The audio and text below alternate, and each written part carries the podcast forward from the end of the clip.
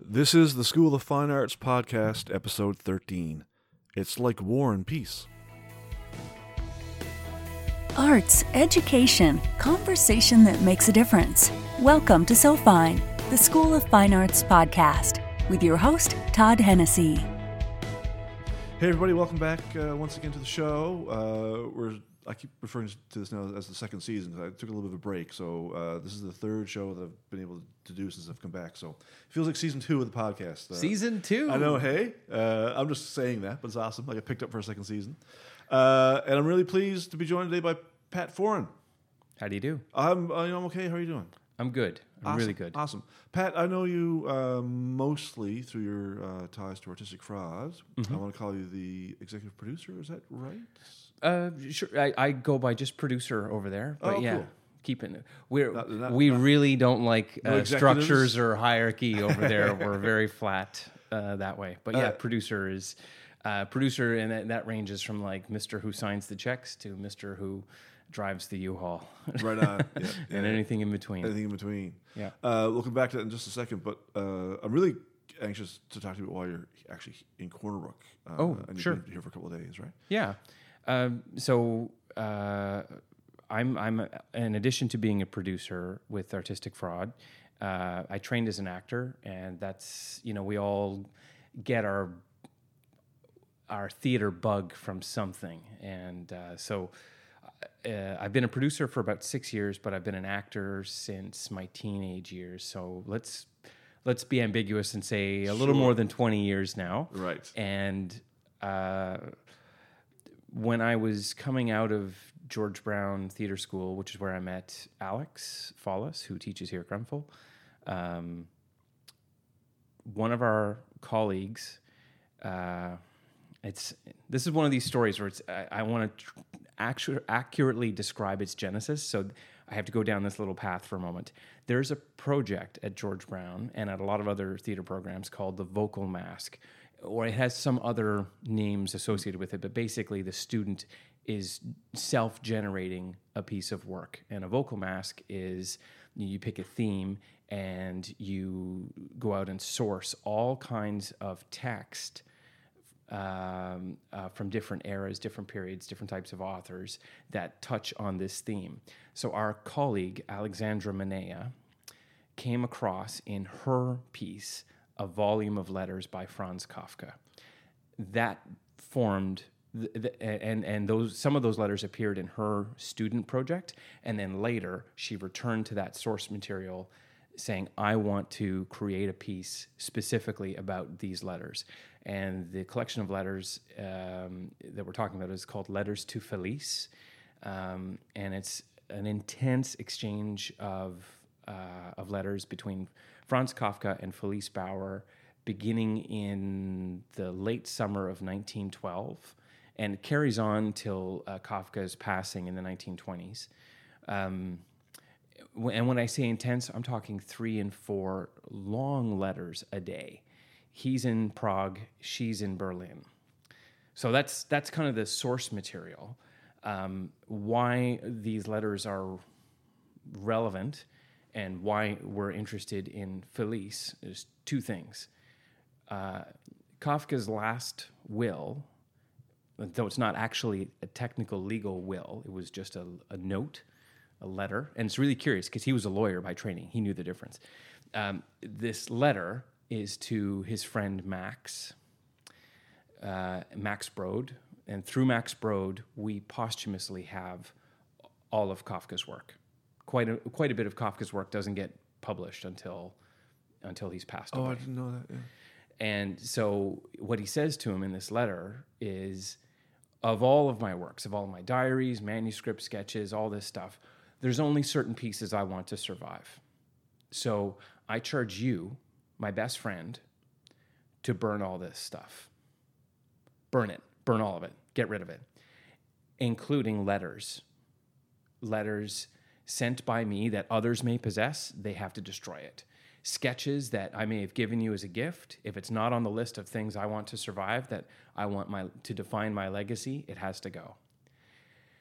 And with that, Max kind of has to start collecting going around and searching for you know letters that he hmm. exchanged with so and so and so and so and all this and he knows there's a significant volume with felice well felice um, meets someone else because her relationship with kafka doesn't work out she's in uh, the us in the some 30 years after kafka's death in 1955 they finally connect and she hands over this volume of letters uh, these are all in German.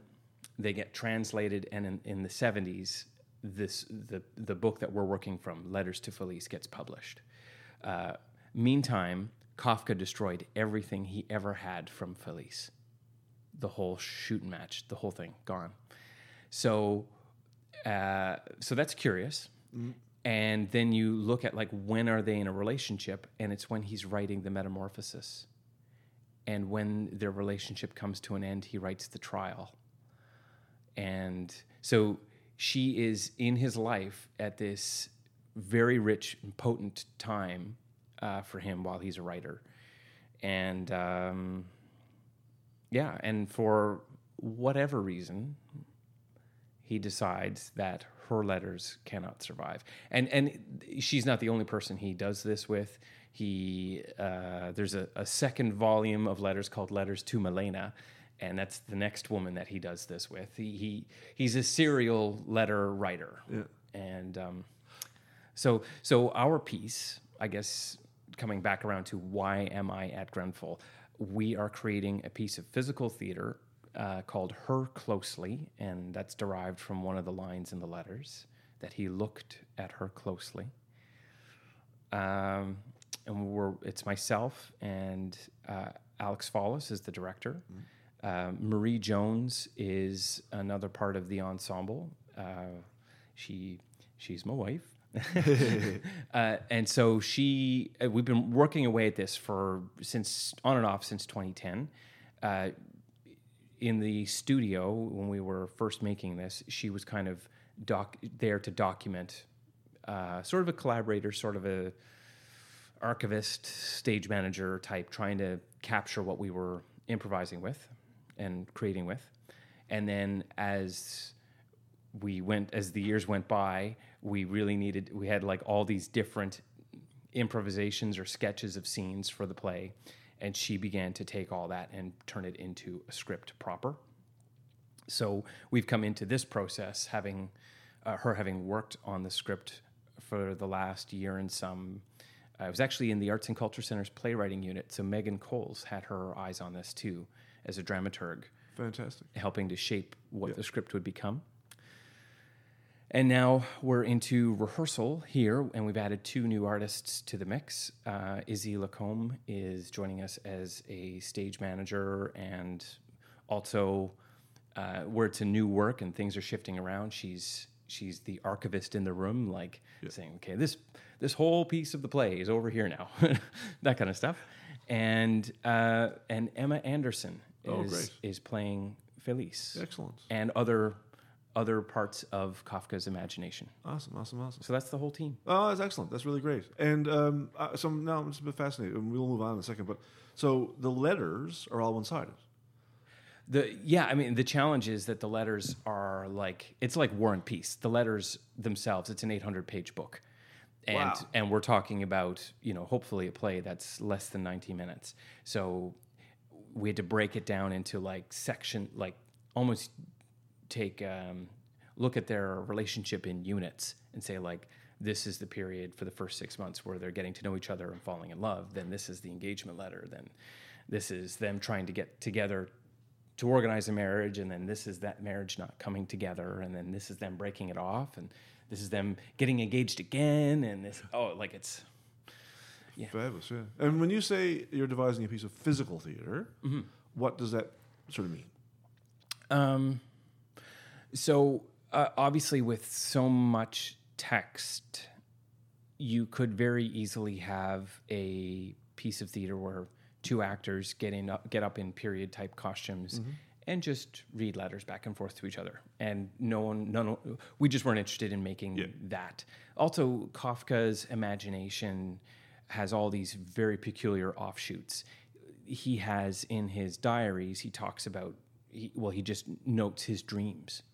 So some of his some of the images that he uh, captures specifically in the diaries are um, there's one of a tooth nightmare uh, that is quite visceral uh, about the gnashing of teeth and how the teeth were organized and um, and he's having this nightmare and he gets very excited because when he re- receives his next letter from Felice, she has had a toothache the night before. And so he views his dreams as this some kind of telepathic link to her physical reality.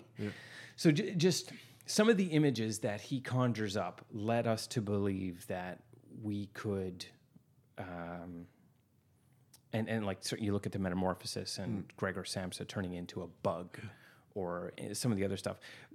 It led us to think that okay, there's got to be a way to make this more than just the text that we make this physical we build images try and make some of the images that he gives us in the in the letters and in the diaries so we found that kafka had some uh, interesting habits uh, he was into you know we, like today yoga is very popular and like running is very popular and all that well in prague in 1912 there was a fitness craze then uh, and it was derived from the danish military it was a book called my system by j.p mueller so we have learned all of the exercises of the Mueller system. Wow. It's our physical warm up every day, and it, it, it, it looks a lo- it looks like calisthenics with peculiar and vigorous rubbing of the body.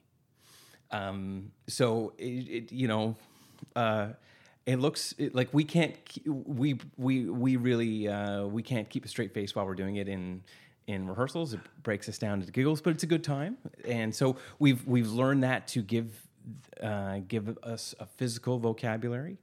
And so w- when we're trying to come with a transition out of one thing to another, one letter to another, or one scene, or one moment, you know, we might draw from that stuff. Um, the uh, the other thing that we've done uh, t- tied to the images of the diaries is we're working with Michael Ridgler, uh, Cornerbrook Yep. uh, artist, Yep. um, to create um, a series of puppets and uh, projection type lands- landscapes Yeah. um, because we're changing setting frequently, but also because Kafka has, uh, like, he'll be in the middle of a very hectic um, business world. He was a lawyer working in a workers' insurance bureau while he was a writer by by night. By day, he's trained as a lawyer. So he's dealing with factory workers and factory owners and people with horrific injuries and all this kind of stuff. So we wanted to populate that world, but there's just two actors. So we've we've started to work in puppets, and the puppets are derived from doodles that Kafka left in the margins of some of his works. So This really sounds fantastic. it's fun. And uh, yeah, and, and fantastic in that sort of sense. Yeah, uh, yeah. It sounds like it sounds like a lot of fun, and it sounds like you're having a lot of fun. oh, I'm having a blast. Yeah, yeah, yeah. We're talking earlier about the fact that you know this must be a bit of a relief or a release for you, I guess, from your you know other obligations and responsibilities and things, and must be important for you to do this from time to time. I think um, so. To future uh, theater administrators who may hear this, you have to remember why. Like, if you're if you get into the administrative side of the business, and some people are just born to do that. Uh, I'm I do it uh, and I enjoy it and I I like it a lot. Uh, the administrative side, the marketing side, the financial side, but you have to remember why you got into theater at all. And um, and for me, it's it's I love being in the rehearsal hall. I love figuring stuff out. I also I really love performance, but uh, I I somewhat I value rehearsal hall a little bit more than performance. Yeah, And so whatever it is for for you for for someone listening to this, eh, you know, if it's if it's being in the carp shop or it's you know um, if it's being in the lighting booth or like there's something about the the theater process. There's one angle of it that really excites you. Always go back to that. Always carve out time to go back to that because um, the business side of of being in professional theater requires so much of you that it's easy to burn out. It's easy to um, say, "Oh, you know," get, to get disillusioned.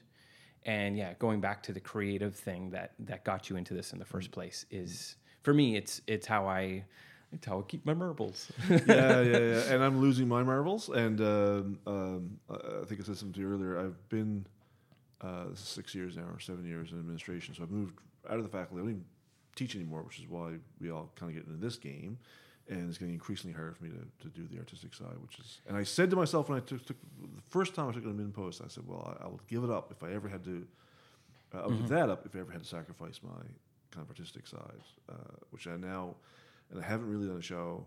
Did a remount about a year ago, uh, so I haven't done a proper rehearsal, you know, process and God, man, 18 months or something, and it's just I, I can feel it. I can feel my marble starting to slip, and uh, uh, so I've got to get back in that game because I think you're absolutely, I think you're absolutely right. Uh, no matter what you're doing, you know. Yeah, and, and that could like, gosh, it, it, doesn't have to be theater. It could be any. No, take that yeah. from any you know any discipline, but Yeah, there's uh, ultimately like if you're going to stay in stay at anything long enough, eventually. Um, someone will say, you know, you would make a good leader in this area for us. And that is the path towards administration and responsibilities and committees and reports and you know, and, and that's fine. Like it I'm glad to I'm I'm honored to uh, have the job I have with artistic fraud and to um, and I feel a, a tremendous responsibility with it too because we're an employer in St. John's for a lot of artists Yeah. and we're part of the the national uh, community. Um, and I'm very fortunate to be part of that national community. And there's a lot of work to building the, the relationships across the country that enable that to happen and um, and reciprocating them. Now that we we actually actively bring uh, productions to St. John's Yep. because people have uh, theaters across the country have been touring artistic fraud and presenting artistic fraud. So we thought, well, it's about time that you know we've seen some exciting stuff on the mainland that wasn't coming here. Let's get some of it here in in a way that we can manage. You know? Yeah, yeah, yeah. yeah. That's uh, that- that's absolutely terrific, and um, um, it must add a whole new wrinkle to the company. I mean, suddenly, like, like you say, uh, you're presenters now in a way. You're, you're bringing Yeah. stuff in, uh, adding to the vitality of the scene, obviously. But it must be a whole other adventure for the company. It it is. Um, uh, it's ex- it's so exciting because, um, you know, physically we're, we're on this island, right? And that means, in our day to day lives, that means certain things. That pretty much anything, any item that is on this island that didn't spring up from the earth here or get pulled out of the sea, mm. somebody had to ship it here right? And so that means, in terms of touring theater productions, it's that jump of getting across the Gulf is uh, is an administrative and financial hurdle that prevents a lot of things from from coming here. Yep. Um, but so through our relationships, we're able to identify some shows that would fit well uh, at our home theater, the Res- Resource Center for the Arts, and then it's kind of lining up like what's artistic fraud's main calendar oh we have a gap here where we could potentially present something and then we look at the lspu hall or some other space and go oh look the same gap is available. And now we go over here and we look at like here's five shows we're interested. Do any of them line up? Fit in that gap. yeah, and and then can we bring resources to bear on this? But um yeah, yeah the the type of work that uh and and this i want to make make clear to your listeners that this notion it's it came from uh, first like robert chafe the artistic director of artistic fraud looking at you know what what is happening in the rest of the country in terms of uh, visible minorities and persons of color on stage and having being able to tell their narratives on Cana- Canada's main stages, and you know obviously demographically Newfoundland is structured a little bit differently, but um, we do have immigrant communities here in Newfoundland and Labrador, and then you look at our professional arts community, and it still skews um, uh, heavily uh, heavily uh, white, you know, urban, middle class, and so we, we just wanted to start to share some of that that these newer voices that are in Canadian theater with audiences in Newfoundland and Labrador. So our first foray into that last year was uh, Vancouver Asian Canadian Theater's production of Empire of the Sun by Tetsuro Shigematsu.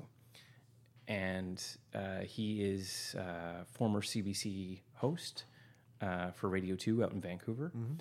And uh, the piece was um, it was largely about his relationship with his father, who had been a BBC host, and it was through his career in radio that they landed in Canada.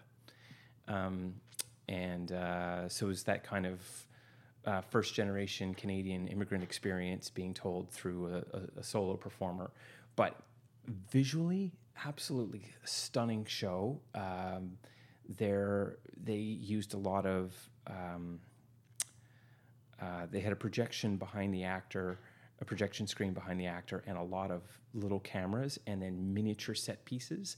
So he was manipulating, like it. You would you would be watching him perform, and then the the design of the production. You know, this monitor behind him would, or the screen behind him would gradually fade in on a miniature I'm talking like a bathtub half the size of your phone, like a little porcelain bathtub, and there's bubbles coming up in the bathtub, and the, he's manipulating a camera that pans across this thing while he's talking about um, w- some of the special moments of his childhood.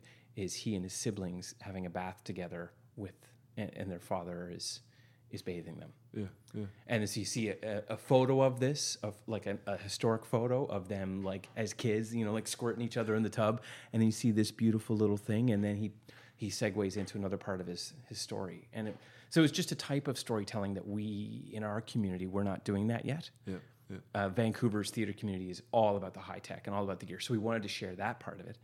Um, but yeah, and then he's he's speaking from uh, from the Japanese Canadian perspective as well. And so we have some exciting new uh, new pieces to talk about soon. I won't, I can't. No uh, spoilers. I can't spoil anything just yet. yeah. But um, yeah, it was it was really fun to bring that piece to St. John's. Uh, I can I, what I can say about what's coming up next is that we worked pretty hard to connect other theaters in Atlantic Canada who all have the same issue, by the way you know, like there's a national conversation going on about inclusivity and who gets to be on our stages. And Atlantic Canada, because of our demographics or what, whatever reason, we're just a little bit behind on that game. But so if we can act together as a region, artistic fraud might be the the first the anchor dates of a tour.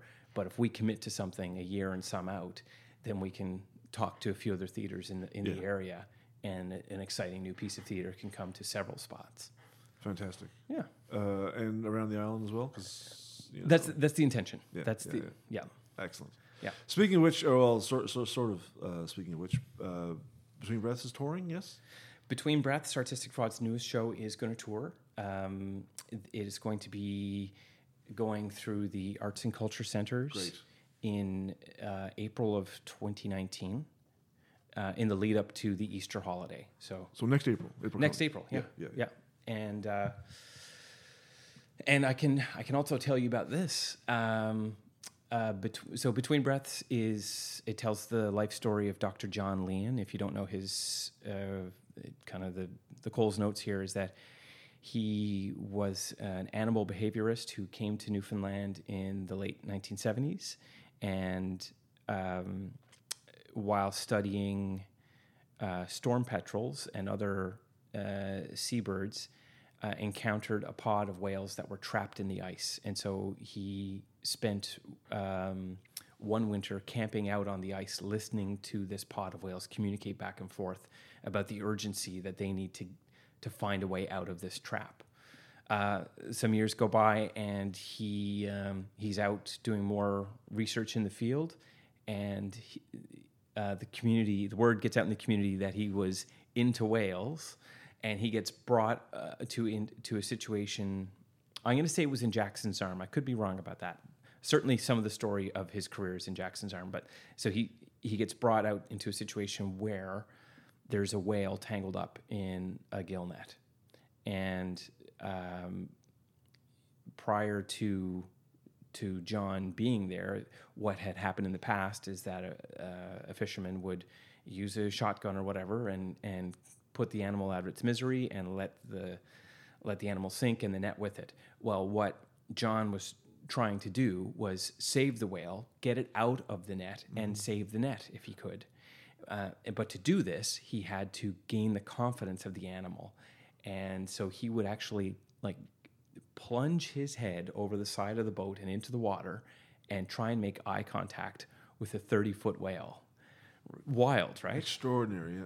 So the play, uh, the play um, tries to tell the, that the immense story of this man's life. He, he would go on to rescue about 500 whales around the island, then teach his technique all around the world where there was coastal fisheries.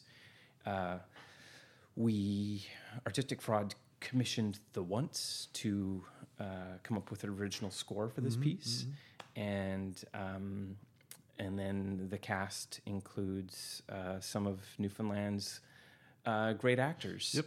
Uh, Steve O'Connell as John Lien, Bernie Stapleton as Judy Lien, and Grenfell's own Daryl Hopkins as Wayne, uh, John's uh, uh, sometimes willing and uh, uh, I guess a co-pilot into some of these adventures, and then uh, we we have um, the score that the once created is performed live by a band we built for the show, featuring Steve Maloney, Brianna Gosse, and again another Grenfell alumni, Kevin Woolridge. Oh, Kevin's in the, okay. Kevin was not in the show when I saw the workshop production in Stephenville.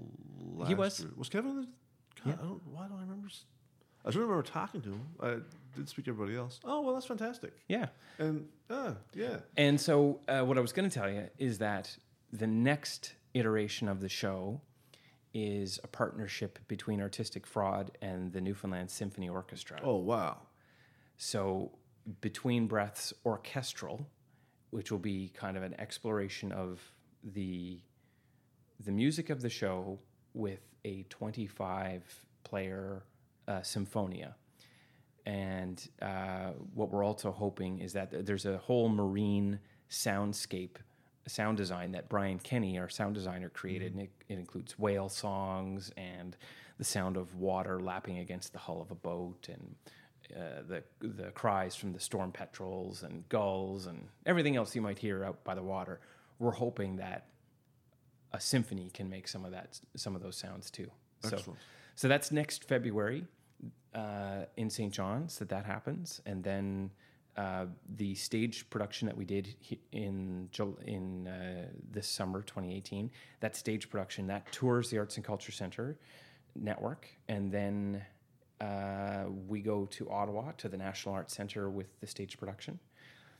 And between now and then, I'm working the phones and Wow. trying to build other tour dates for it. Yeah, yeah, yeah. Well, I'm really looking forward to it. I, I, you know, I saw the the workshop production. I think we all had the same response, which it was so beautifully evocative, just as sort of a, as a sort of spoken, you know, sort of story on stage. I mean, you know, it was it was fantastic. Uh, and I think many of us were thinking, "Wow, you know, can't wait to see this in, in a full production and uh, you know all the bells and whistles." And we thought, well, actually, no, it works so beautifully as this very, you know, stra- uh, storytelling sort of event where, where Steve just sort of told the story. It was, it was, it was just it was beautiful, right? Anyway, I can't wait to see it. I really, really can't. So it, it it stayed true to that simplicity, but it, it has benefited tremendously from uh, Sean Kerwin, who designed the set and Jeez. costumes. You guys don't, you guys don't shag around. No, uh, Leanne Vardy uh, from Corner Brook uh, was our lighting designer on the piece, and um, so it it it really has uh, the visuals of of the production have come to meet where that storytelling Yeah. and where that music Was a couple years yeah, back. Yeah, yeah, yeah, yeah. Well, truly, I can't wait to see it. Um, listen, and I I don't want to. I know you're here doing other things at the moment, and your head is not, you know, you're clear of that stuff. I don't want to drag you back into your management life, but I do want to ask you a couple questions about this, uh, in part because things have been on my mind for, for a couple of years. Sure.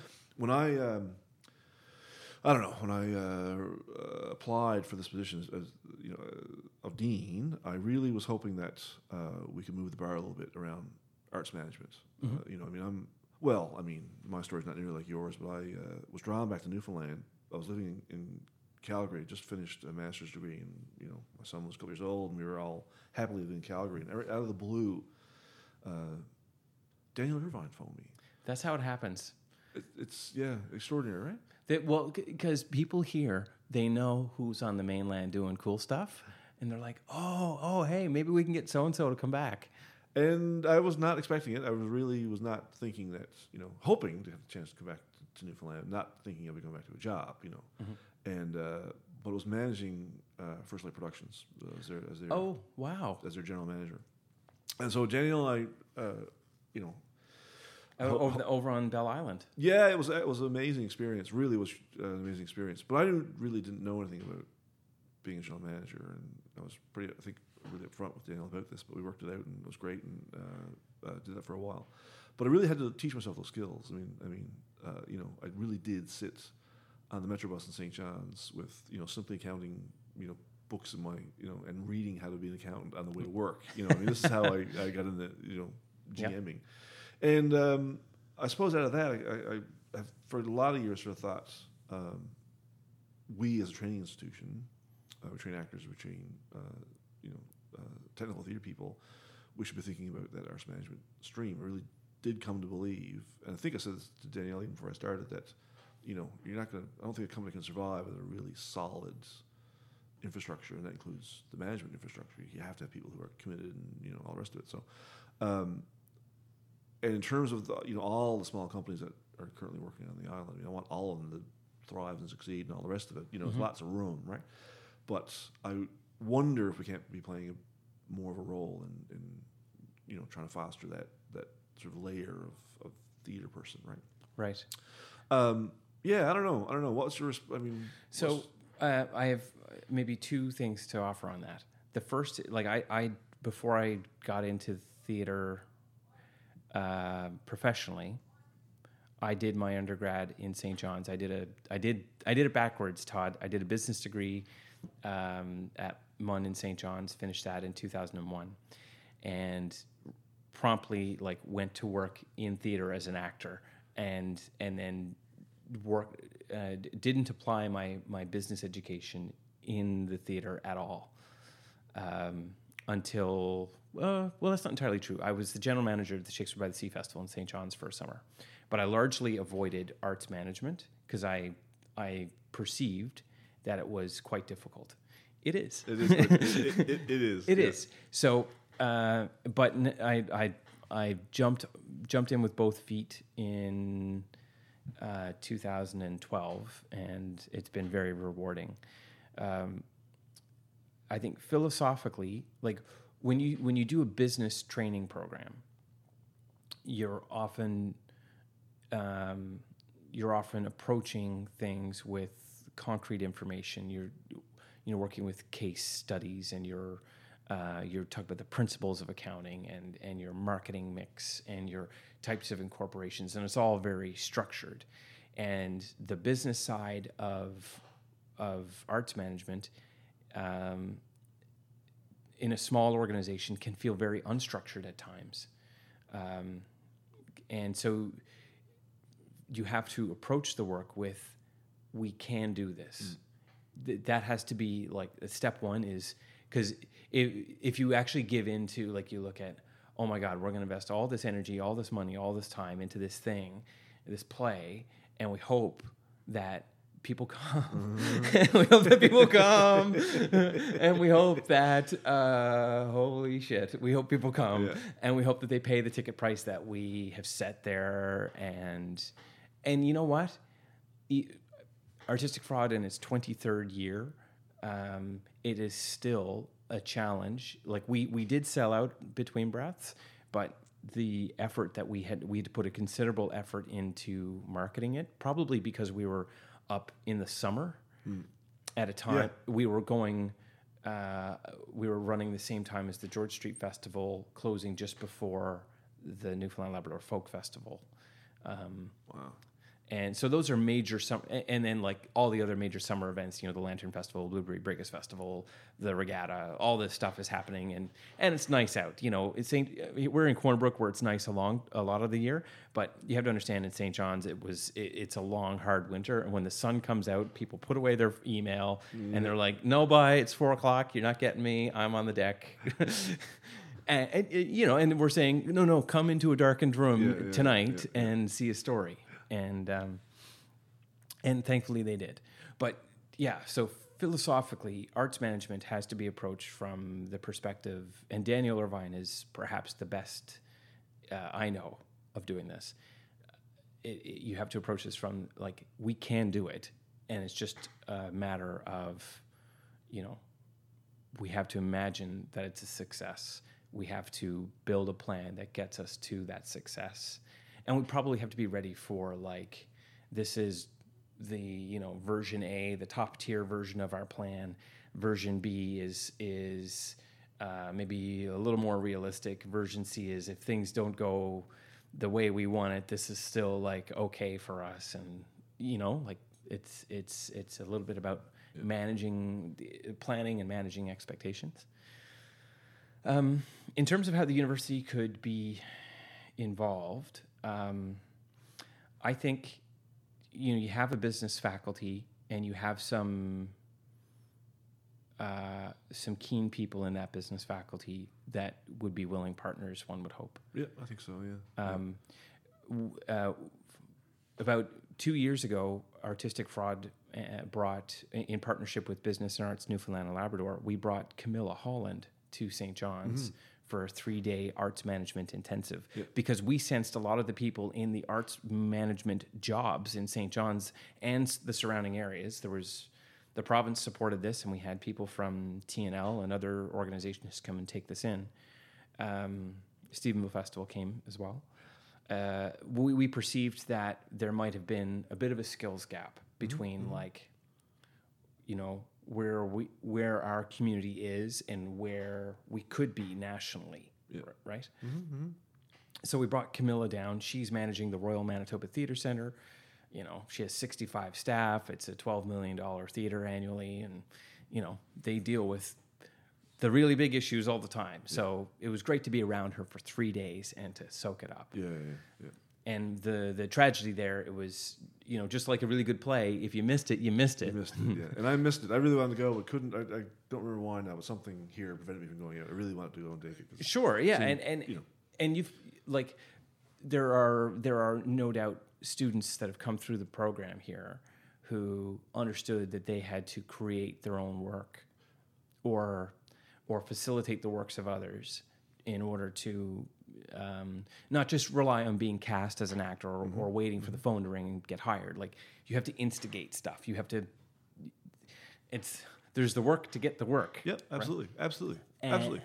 And so, uh, but part of that work to get the work is understanding how the uh, the economy of that work, where where are the opportunities, right? Like, where where's the possibility for growth? Where's the new grant? Uh, where the what's the direction that the funders are going in? Uh, wh- what are audiences wanting to see? What can you create that kind of you know takes advantage of both of those things and creates an opportunity or window for success. Yeah, I- I, I don't mean to sound blithe about this, or um, I, I, you know, I'm speaking to you from a fair position of privilege, right? Uh, So, uh, you know, and I don't want to sound uh, blithe about it. What's interesting to me when I speak, uh, I, mean, I still have great relationships with people, particularly in St. John's, and I, and I, and I uh, you know, uh, see and talk to them all the time. And one of the things that struck me a couple of years ago, and I think this is partly true, if not completely true, but what amazes me about uh, a group of people that I know is that they they treat being a working artist as being a working artist. They go to, they go to work every day, right? And they get up and they figure out how to manage their careers and they figure out all these things out and they do these things and and uh, many of them, just because we've been here for so long, are graduates of the program. We didn't teach them that. That's not part of our training. You know, they figured that out. Yeah. And the ones that seem to be able to kind of come to terms with that. And I'm a manager, by the way, because I couldn't handle that pressure. Like I, I tried that. yeah, yeah. It's really hard, right? I, I and I couldn't cut it, and uh, and I I felt I had something to offer. I saw, I had experiences as an artist where I was like, "Are you freaking kidding me?" It's like I could do a better job. Like it was, it was more like I, I saw things on the administrative or marketing side or or logistics side not going as well as I thought they could. And I was like, well, you know, and not to disparage anyone who ever hired me as an actor. I, I had a great time, but but I was like, I I know I could make this better. And you were trained. I mean, you, you had the benefit of, of that training to sort of be able to see those things, right? I mean, it's it's it's it's, it's, it's, Yeah. not it's not in everybody's wheelhouse. Sure. So you you you you know, and I, I guess the corrallary of that story is that, uh, and I don't know because I've never asked, but I, my suspicion is people that I know, tremendously gifted and talented people, uh, stop doing that because they too can't quite come to grips with you know with with having to do those sorts of things. Anyway, my I guess the point of my story is, I just wonder if we can't be doing more uh, to help people develop that skill set, either as a you know sort of single you know, jobbing performer, or if folks who want do want to start their own companies. And I'm not, you know, suggesting every company will will be the next artistic fraud, but why not give folks a leg up if they want to try and Yeah. uh, Uh, so here's where the professional theaters have a responsibility, I think, and we've artistic fraud has has in the last couple of years stepped into this role, and I hope we step into it more, and specifically in that area, and it and it's that role of mentorship, because there is a gap between what you're going to come out of school with and what the industry expects you to be able to do you know, at Monday nine o'clock, and um, and part of th- so we can be there to bridge that gap, to provide mentorships, to provide job shadowing, to um, uh, hopefully foster uh, an, the next young arts leader. Um, and uh, so we, we had uh, Crystal LaFolly was uh, she's National Theatre School trained. Uh, uh, she works as a stage manager, but she's she can be a PM. She very capable. Um, and so she was our associate producer for uh, I'm going to say a little bit more than a year. She had a residency, Canada Council funded residency with us, and then attended the PACT conference twice, and so was able to again to begin building relationships with Yep. theaters across the country, and that's what it, it takes. Yep, You yep. got to build. We have a small audience here. If if your work is going to reach beyond this audience, you have to know people uh, on the other side of the Gulf who can pick up the phone and and you can talk to them. Uh, so Crystal is um, uh, Crystal uh, has just moved on to uh, an excellent position as operations manager for Resource Center for the Arts. Oh, fantastic. Yeah, I'm I'm really happy that that she's moving into that organization. She's going to bring all of her skills and energy Yeah. to the hall, and and and now um, our, you know I, I got to find the next person that is going to be an associate producer or a men, you know that can take advantage of all the activity artistic fraud has coming up in the next year. It's a it's going to be an exciting time for someone to. Uh, uh, who wants to grow and grow into that challenge? Yeah, right? yeah, yeah. yeah. Uh, So I, I think that's what the companies can do, and maybe what the university can do is, um, I, if I can, I- I think an MBA is too intimidating and too big of a time commitment for a lot of artists to take on. Um, that um, the bite-sized seminar, the three-day workshop, the you know, there's someone who's who's like quite clearly a master at this that was very successful for us. We had 25 people come and take the workshop with Camilla.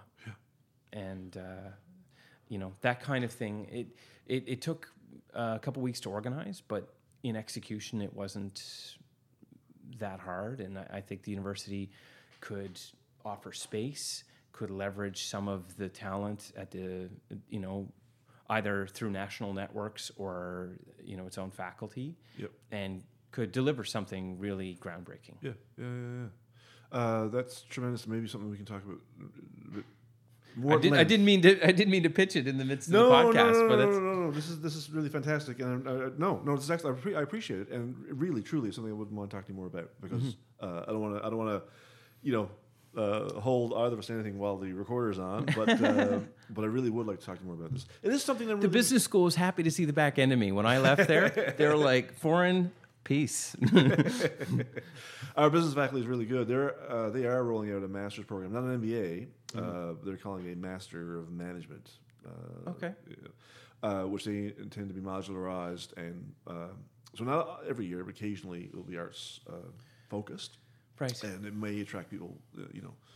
Uh, for uh, year-long programs, or maybe anyway. Anyway, anyway. Uh, And there there- are other things that we should talk about, and Yeah. also uh, now that my now you're saying all these things, it might also be interesting to talk about uh, some kind of co-ops or placements, or there might be ways that we can work more closely. The university can work with the companies to sort of also try and bridge these things.